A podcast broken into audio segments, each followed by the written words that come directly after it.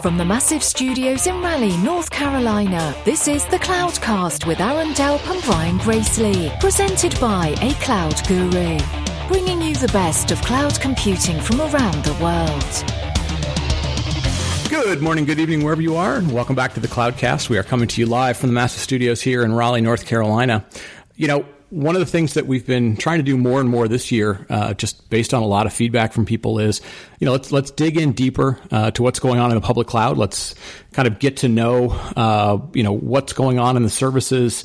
Um, you know how can they be taken advantage of for for the for people's businesses, but but really just kind of get an understanding of what goes on in the public cloud because I think so many of our listeners for a long time have been, you know, running services uh, in their own data centers on prem.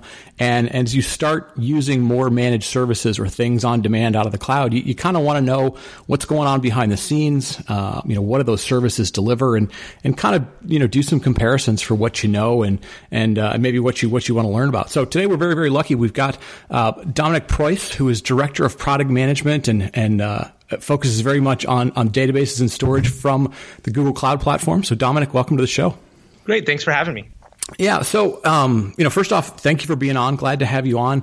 Um, why don't you, you know, tell folks a little bit about your background? You know, both about what you focus on in Google, but also some of the the, the interesting things that you've done in your past, because it's a it's a pretty broad set of of domains and and both business side and technical side things. Yeah, absolutely. Uh, I've been uh, I've been very fortunate to uh, have a lot of different opportunities in my career. Um, so when I originally uh, came out of school, I actually uh, went to Duke University, so go Duke, uh, um, and originally came out as a software developer. So I was working on consulting engagements for large enterprises to deliver enterprise software. So this was in the late 90s. Um, I then transitioned into uh, technical pre-sales. So I was working on uh, the sales side of these long, you know, 18 to 24 month sales cycles, selling large solutions to companies like Nokia and, and Alcatel and um, NCR, National Cash Register. And then uh, after I did that for a while, uh, I actually came back and I joined Google for the first time in uh, 2004 where I was actually uh, a strategic technology evangelist. That was my title. It's still the uh, the best title I've ever had. Uh, and I worked with um, a number of the large advertisers uh, for Google uh, around Google to understand Google technology. So they were large AdWords customers, but I was really helping them understand what was great about Google and, and why they should partner with Google. So then uh, I ended up getting involved in the AdWords side. So I was part of the original AdWords product management team uh, in 2004 to 2007, um, and then ended up leaving Google. So I was in New York City and I, I wanted to uh, test out the New York startup scene. Uh, so I was at a company called Meetup uh, for a while. I was at a joint venture between uh, Dow Jones and IAC, and then most recently I was uh, the CTO at a company called Second Market, which was uh, very involved in the the pre-IPO uh, Facebook. Uh, lead up to their IPO. Um, so we worked with a lot of Facebook employees and investors then. And then I came back to Google about three and a half years ago and joined the the Google Cloud Platform team, where I started working on all of our databases. So I've been looking after our various database and storage products for the last three and a half years. Very cool. Very, very cool. Yeah, a, uh, may want to may want to poke your kind of kind of poke at uh, some of the, those past things, but we'll do that off show, maybe uh, sort of off off uh, offline. Uh, listen, they you know both Aaron and I um, you know had a chance to to attend Google Cloud Next last year. Uh, we, we we may get out there this year as well. Um, you know, more and more announcements are coming from Google in terms of partnerships and services, and um, you know people are starting to break out kind of revenue numbers. So getting a better feel for for what the business is evolving to. Like, what's the general kind of sentiment uh, amongst the Google Cloud team and amongst Google Cloud customers these days? What's the, you know, the, the services are evolving, but what's the general sentiment you're hearing from from the marketplace about GCP these days? Yeah, absolutely. Uh, you know, I think um, you know I have spent a lot of time recruiting. We're we're kind of aggressively growing the team in, in leaps and bounds and kind of um, i talk about this as kind of a, a, a twice in a lifetime opportunity you know as i said earlier i was at uh, on the adwords team back in 2004 and we saw that 70% of, of media consumption was online, but only 10% of advertising spend was. So we knew a, a really large portion of the $700 billion of US advertising spend at the time was going to move online. You know, fast forward to 2016, and we're seeing a very similar thing with cloud you know, the public cloud market is a, about a $200 billion business according to Gartner. Global IT spend is about $3.3 trillion. So we're seeing less than 10% of IT spend is moved to the public cloud. And so, you know, to use a, an American sports analogy, you know, we really think it's kind of the first half of the first, it's the first inning of the, um, it's the top of the first inning, yeah, right? Or, yep. you know, very early in the game. And I think the thing that's been really exciting for me to see over the last three and a half years is we really hit the inflection point, uh, kind of, I, I, would say, in the last 12 months. So when I first got here, people were saying, oh, the cloud isn't as secure as on premise, and, you know, maybe I'll get to the cloud someday. And now, you know, we've really seen the inflection point where people are saying, oh, the cloud is actually more secure than what I'm doing on premise. And not only do I want to do something in the cloud, I need to do everything in the cloud. Um, and so we're, we're see that we really think we've hit that inflection point where we've seen that acceleration of customers coming onto the public clouds, and we absolutely see that in our business, but we see that in the industry uh, more broadly. Yeah, yeah, no, that's that's good. I, I, I like uh, I like kind of the, the comparison between um, you know the the ad space a decade ago and, and where we are in terms of, of cloud adoption and maturity. So I appreciate that. Um, for folks that maybe haven't dug into the database space in GCP specifically, give me just give me like the high level uh, way that you explain to people kind of the set of of, of database services that you offer because it's it's fairly broad, it's fairly robust. But how do you kind of explain it to people? Sure. Um, so our approach to the the platform. So obviously we have all the core building blocks uh, that you would need to host an application. So a VM, block storage, networking, all of those things. Um, and the way that we look at our, our managed services is really uh, we want to provide a use case, a solution for every use case. So we have, if you need managed MySQL or Postgres, we have Cloud SQL. If you need a managed uh, uh, database, um, document database, we've got Cloud Datastore. If you need a uh, scale out relational database, we have Cloud Spanner. If you need a wide column store, we have Cloud Bigtable, and if you need a data warehouse, then we've got BigQuery. And so uh, it might not be the solution for every customer, but we want to make sure that we have a managed offering for every workload, and then we'll work with the partner ecosystem to provide any other solutions that aren't met by those. And so that's really our goal is to make sure that you can run a fully managed stack with zero ops, right? So very few operational people. Let Google manage that for you if that's how you want to run your business. And so it's really about making sure that we have you know a solution for each of those workloads and now we're really innovating and kind of pushing each of those solutions forward. Gotcha. Gotcha. Makes sense. Um, yeah and especially these days i mean there, there's so many different use cases. Having kind of the, the breadth of databases, not forcing people to, to kind of you know use a certain database that maybe isn't optimized for a use case is is, is really important. Um, are you seeing you know as you as you talk to companies, are you seeing more demand for people to to try and migrate uh, you know bring existing applications and data sets into the cloud, or is it uh, is, is the bigger demand about you know new databases, new use cases, new applications, or um, you know, you know do you have a sense yet of, of where the the, set, the the bigger piece of demand is? Absolutely. So um, we brought in Diane Greene about a year and a half ago. We acquired a company called Bebop, and we really consolidated all of our sales and marketing around the enterprise. And so we've been very focused on traditional enterprise over the last you know two two and a half years. And so uh, the majority of workloads that we're seeing are traditional lift and shift. So what we see is customers are taking their traditional stack. So whatever their application is whatever software it's using they're taking it from on-premise and they're moving it into the cloud as is. So they're basically um, de-risking the migration and going from an, a capex model to an opex model first by moving everything into the cloud. Once they've done that migration, then they're looking to re-platform on top of the managed services. So basically, get the thing, get the application moved into the cloud, so you start to realize some of the the gains, and then over time, re-platform onto more managed services to lower your operational load and start to basically incre- uh, lower your total cost of ownership by moving onto those managed services. I gotcha. So, so is it is it common for? Let me kind of maybe translate it. Is is it common for people to say, okay, uh, let's say I've got a SQL database today that backs some one of my applications. I bring that to the Google Cloud. Maybe initially it's running on just VMs because you know that that's what it looked like in my data center, and then over time you you move that SQL database to a managed uh, SQL database, you know, managed service of some sort. Is that kind of what you're seeing? Yep, that's a very common pattern. The, okay. The, there's um, take that workload, move it over. It's a very common pattern. The other common pattern that we see is that people will start by taking their non-mission critical workloads. So let's say their data and analytics pipelines, move those over, get comfortable with the cloud, and then bring over their mission critical workloads. Or you know they'll use the cloud as a DR site, uh, a disaster recovery site, to really get comfortable with running the cloud. And then once they get comfortable with the availability and the controls that they have in the cloud, then they'll move their primary over um, into the pri- into the cloud. So we see a lot of that as ways of people trying to de-risk their migrations uh, by doing it piecemeal or starting with their less mission critical, and then over time moving their mission critical applications. Yeah. Well, what do you what do you typically find as people are going through those transitions? So they've got you know some stuff that still runs on prem, uh, some is running in the cloud. Like what are the what are the most common you know still pain points that they have or just sort of big transition things they have to get through in order to be more successful than they were before yeah i think um, it's uh, while it does happen, so we uh, we have Evernote as a customer, and they basically moved from on premise into the cloud, and I think mm-hmm. it was like 80 some days, and that was kind of an all in. That's very unusual, right? Generally, what we see is we see customers moving pieces of applications from on premise into the cloud, and then they basically are inherently in a hybrid scenario. So then the question becomes, how do we get network connectivity? How do we have secure connectivity between their on-premise and the cloud? You know, as you know, initially 10% is in the cloud, and then 30, and then 40, and then you know, eventually you know, 90 or even 100%.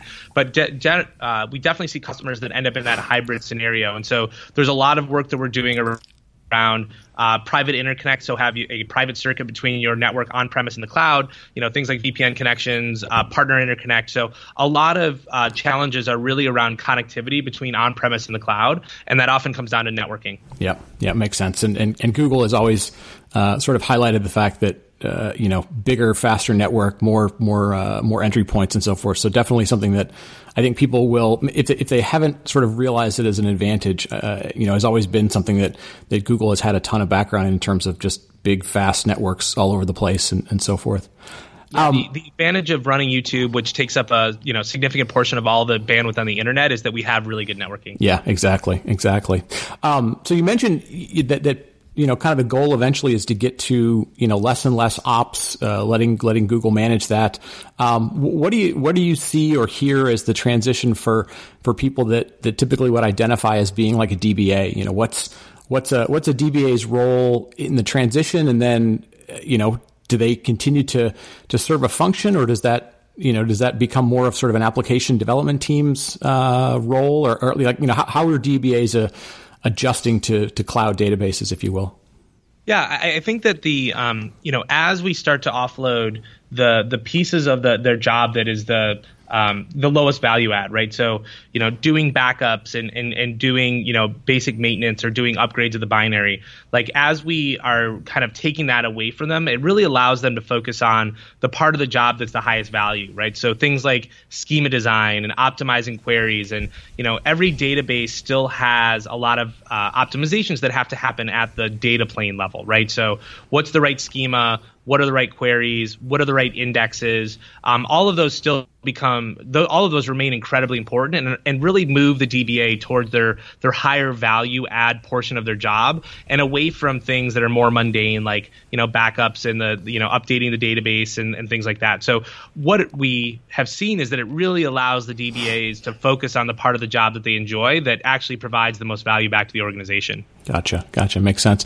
Uh, you know, one of the things that, uh, as sort of an outsider, um, you know, looking looking at either Google or or Google Cloud, um, you know, there's always a perception that that Google has, you know, a ton of of background and experience in kind of big data types of things, you know, analytics and, and so forth. You know, the, the ad business obviously, you know, drives a ton of expertise in that. What what is you know how does how does Google translate that that kind of internal expertise around big data into stuff that that customers can take advantage of in in some of the database services because obviously you know hiring data scientists is hard finding them is hard like how do you translate your internal expertise into stuff that that becomes useful for a, a really broad set of customers um, yeah, I, I would. Uh, I would. I'll, I'll, give you two different kind of answers to that. So the first one is that internally, um, we don't have data silos. So all the data is integrated and designed to be federated. And so, one of the things that people get to take the advantage of is that um, we have the ability to to basically break down the silos of your data. So the idea is that when you bring your data into cloud, um, whether it be into uh, Bigtable or GCS or to BigQuery, you need to be able to query it. And so we offer things like federated queries in BigQuery, which basically allows you to do queries against your data in either Bigtable or GCS or Google Drive or in BigQuery storage. And that really is a manifestation of how Google runs it internally. So that come that came out of an internal project called Dremel. And really the idea is that it's a federated query engine. And so customers don't have to worry as much about where they're going to drop their data because we make sure that either through federated queries or Dataflow or Dataproc, we make it very easy to uh, correlate your data, move it, clean it up, do that, and that's all comes from Google's uh, kind of history of, of you know deriving the majority of our value as a company out of data right? We're basically in the data business and, and driving value out of data and that's what we do. And so you see that manifest in um, in those tools. The second thing i'll say is that um, we're really starting to bring to bear um, some of our expertise in machine learning and really making it easier for customers to run their workloads um, so we're, we're announcing a number of things that will um, make it really easy and, and almost um, transparent to the customers that they're taking advantage of Google's machine learning expertise, um, whether that be you know on recommendations for how to use the platform uh, or baking some of these functions into some of our products. Um, will you'll really start to see us baking kind of the machine learning TensorFlow uh, expertise that we've always had and make it kind of an inherent part of the platform so that customers will get the, the value of it without having to do anything.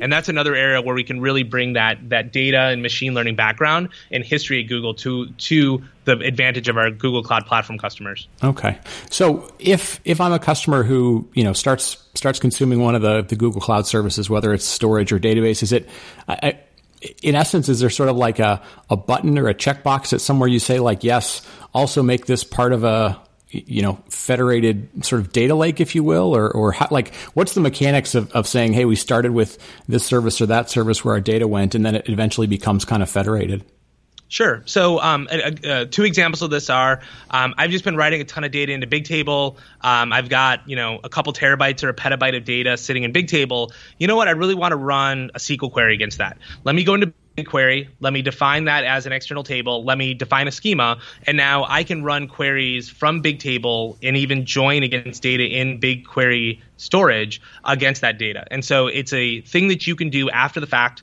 after you have all the data in there, you can basically tell BigQuery how to look at that data and how to access it, uh, and then you can do so. Same thing for uh, GC, uh, Google Cloud Storage. Let's say that you're writing, you know, millions or billions or trillions of Avro files into a GCS bucket, and now you want to start to do some aggregations across that using BigQuery. You go to BigQuery, you tell it where the data is, you tell it what the schema is for the Avro files, and now you can start to run distributed uh, queries across all of that data in a GCS bucket.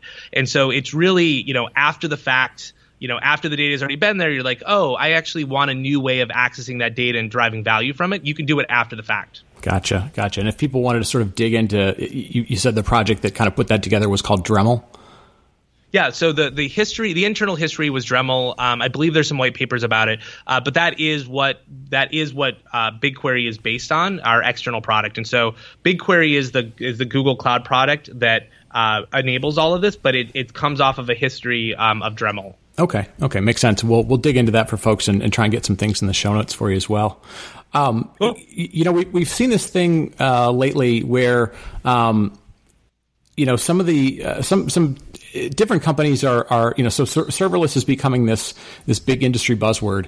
And for a little while serverless was always sort of associated with uh, you know application modeling right? We're gonna we're gonna break applications down into functions and it was sort of functions as a service.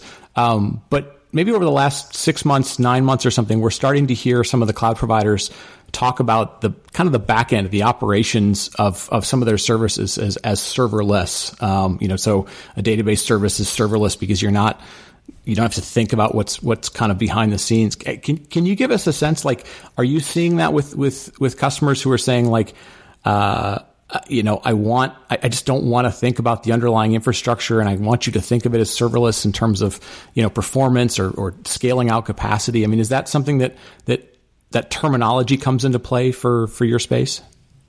Uh, absolutely. Um, you know, serverless is a is a really frustrating term for us um, because you know we really kind of pioneered this whole serverless space with App Engine, you know, nine or ten years ago, uh, where you don't do any upfront provisioning, you push some code, and then you start to serve, and you only pay for what you consume.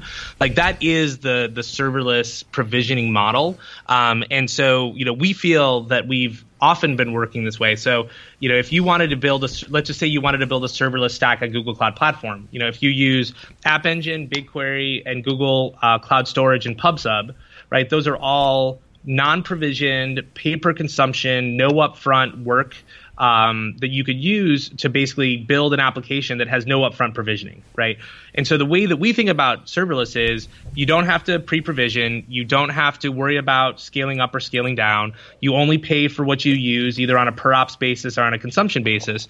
And you know we have a full we can build uh, an entire end-to-end application that most people would call serverless, um, and it isn't event-driven. It's not you know Google Cloud Functions. It's really the provisioning model, and so we really talked about that as kind of a zero ops model. So we talked about it a lot in the market as kind of the no, the the no DevOps model, right? The the favorite uh, quote is always Snap, where they say uh, well, do you have a DevOps organization? He's like, yeah, totally. It's huge. Like, well, how many people is it? He's like, I don't know. They all work on Google Cloud Platform. Gotcha. Right. Like he basically outsourced his entire DevOps organization to Google and they got to, you know, a multi-billion dollar business without hiring any DevOps people. And so we think that, you know, we actually have a, a, an incredibly strong serverless offering. And now you're just really into semantics about how people are using the word. And, you know, is it event driven? Is it no provisioning? I think that's um, it's unfortunate the word has become so overloaded because it's kind of lost some of its value. Gotcha, gotcha. Um, so so for companies that that buy database software, uh, you know, in the enterprise, you know, on-prem stuff, um, I mean, there's just reams and reams of, of, of examples of people that are like, you know, buying database software is painful. Our database software vendors, you know, take advantage of us. We have this thing once a year where they come in and, and audit us and, you know, we get a big bill. And um, and and Google Cloud is, has had this uh, kind of evolution of how pricing works. Um, you know, at least I, I, know for for you know like compute and so forth, where it's like the more you use the platform, the more discounts sort of kick in and so forth. And um, it, does that same sort of pricing uh, approach work in the database space? Do you sort of you know the, the more you're using it, the more discounts kick in, and and and how do people adapt to having known a certain pricing model before to you know kind of cloud pricing models? Yeah, um, it, it, is one of the main reasons that we see customers moving. Right, is that the the upfront decision that people used to have to make of saying, uh, I'm going to make a three year commit to me, and I'm going to guess that at the end of the three years, I'm going to have exactly this many developers, or this many servers, or this many things. Um, and it was really painful, and it used it took up a ton of time, um, and so and, and had very little value and it was always wrong. And so, you know, what's great about the cloud model is that we can do the uh, we can basically say, look, don't worry about making any decisions up front. Just start to use it, and we'll charge you for what you use. And it really removes the risk and the pain of making those decisions. And so, um, you know, in areas where we can say, oh, well, if you've got higher utilization, then we have, you know, we obtain operational efficiencies, therefore we'll pass that discount on to you. That's absolutely the model that Google wants to move um, and, and, continue to move down with all of our services. And so, um, you know, any situation where we can align, we can create a, a, financial incentive for customers to do things that make it easier, easier, easier for us to operate the service, we'll continue to create incentives to do that. And so um, it's definitely a, a, a, core pricing principle of the platform. Um, databases are a little bit different because you know you still have to store the data. It's not yep. like the data doesn't go away when it's not being used. Like I still have to maintain all of it and keep it consistent and do backups and all those other things. So the database model doesn't lend itself as well to those sustained use discounts that we provide on Google uh, Compute Engine. Yep. Um, but it is a, a, fundamental principle that we try to apply to all of our products where um, we see the opportunity to create that incentive. Gotcha, gotcha. No, makes sense, makes sense. And and again, it's you know we're we're always just trying to kind of educate people on like what are the basic differences when you go from something that you've known for 10, 15, 20 years to to sort of these new models. So you know, kind of appreciate you, you giving us the, the basics there. Uh, let me ask you one last question before I let you go. Um, let's say you're you're sitting down with a new customer. Um, they're they're trying to understand the cloud. They're trying to understand you know, kind of how they're going through, say, a digital transformation, if you will. Like, what are the one or two tips that you give them that you say, look, this is th- these are the immediate things that, that cloud databases are going to do for you that are going to, you know, you can just immediately point to and say, these will make your business better. These will either make you more profitable. It'll, it'll save you costs on the ops side. Like what are, what are some of those immediate things that you typically point out to people? Um, the, it, just as it pertains to databases, the, the first thing I always point out is that um, Google and, and all the public cloud vendors for that matter are really good at running databases. And so, um, you know, when you have a, a business or a mission critical application running on a database, you want to know that the people running it are really good at their job. And, and so it is a clear message that I believe to customers is that if you really need this thing to be up and be available and, and you want to bet your business on it, then you want the experts to be managing it. And it's really hard and really expensive to hire those experts into your enterprise. But there's, you know, a number of us in the space now that have that are managing tens of thousands of databases and with really high availability that you can build your businesses on. And so I really point to people that say, hey, you know, do you really want to carry the pager, you know, when there's an outage at three o'clock in the morning on a Saturday? Um, or, you know, do you want to outsource that to somebody that does this for a living? And um, that's a point that, you know, I think really resonates with people, especially any of us that have carried the pager, um, that that's, that's really attractive to have somebody like Google site reliability engineering team behind you to, to kind of support those. Um, the second one I would say is is is also around the, the business model.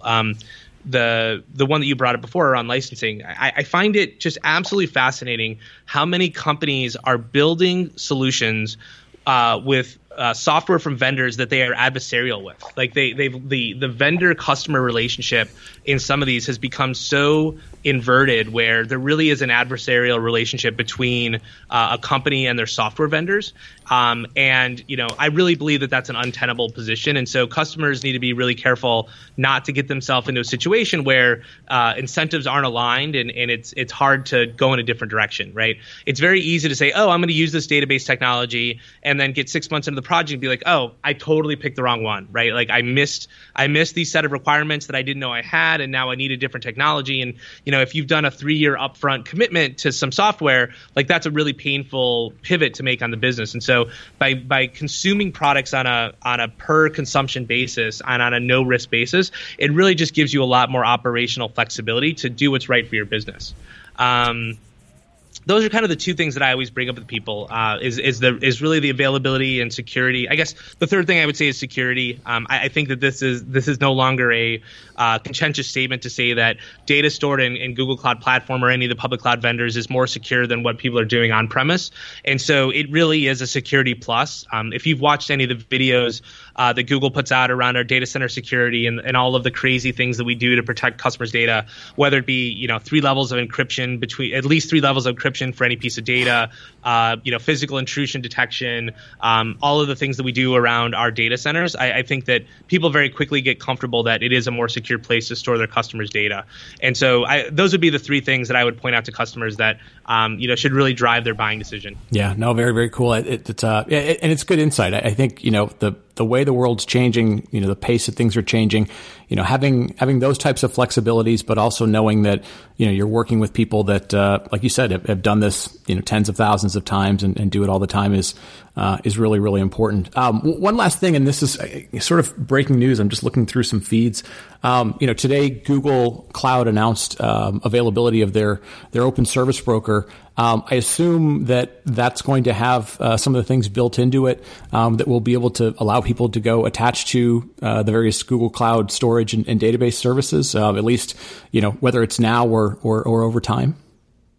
Uh, yeah, absolutely. So um, with all of these things, you know, we're we're deeply um, uh, integrated and, and supportive of, of, a number of various industry standards. Um, you know, whether it be uh, the OpenStack, uh, uh, Kubernetes, any of the various um, Linux Foundation, and so we're always looking to make sure that we can plug into whatever industry standards are out there and whatever um, whatever ways we can to make it easier for customers to access our services, either in on-premise and in the cloud or across public clouds. You know, we want to make sure that we have the most open, um, lowest uh, lock-in uh, platform for customers because we believe that that's a that really de-risks the upfront decision if you know that you can, you know, easily get integrated with other ones or again change direction later on. And so um, with any of these things, we're we're we're always working to make sure that we're uh, we're integrated and compatible with any of the, the broader initiatives around um, interoperability. Very cool. Very, very cool. Well, listen, I'm going to wrap it up with that. Uh, Dominic Preuss, thank you so much for the time today. If folks want to,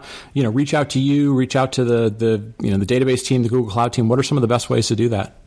The um, uh, so obviously anyone, uh, any of the folks that have uh, Google Cloud Platform uh, accounts will will have a, a way of um, reaching out to support. Support's the easiest way. They know how, where to find me. I'm uh, a very short call away from their uh, their support rep. Um, same thing if you if you have a Google Cloud sales rep, um, they have a direct line to me and often call me on my cell phone. Um, and so those are the, the, the, best ways. We do monitor Stack Overflow and, and Twitter accounts as well, and so we're always watching the the social media channels as well. I, I personally am on Stack Overflow once a day, just just looking at issues that people have with the products. And so um, those are really good channels for people to, to reach out to us. Very cool. Very cool. Well, listen, with that, folks, we're going to wrap it up. For Dominic and for Aaron, thank you so much for listening today, and we will talk to you next week. Thank you for listening to the Cloudcast. Please visit thecloudcast.net to find more podcasts, show notes, and everything social media. And visit acloud.guru for all your cloud training needs.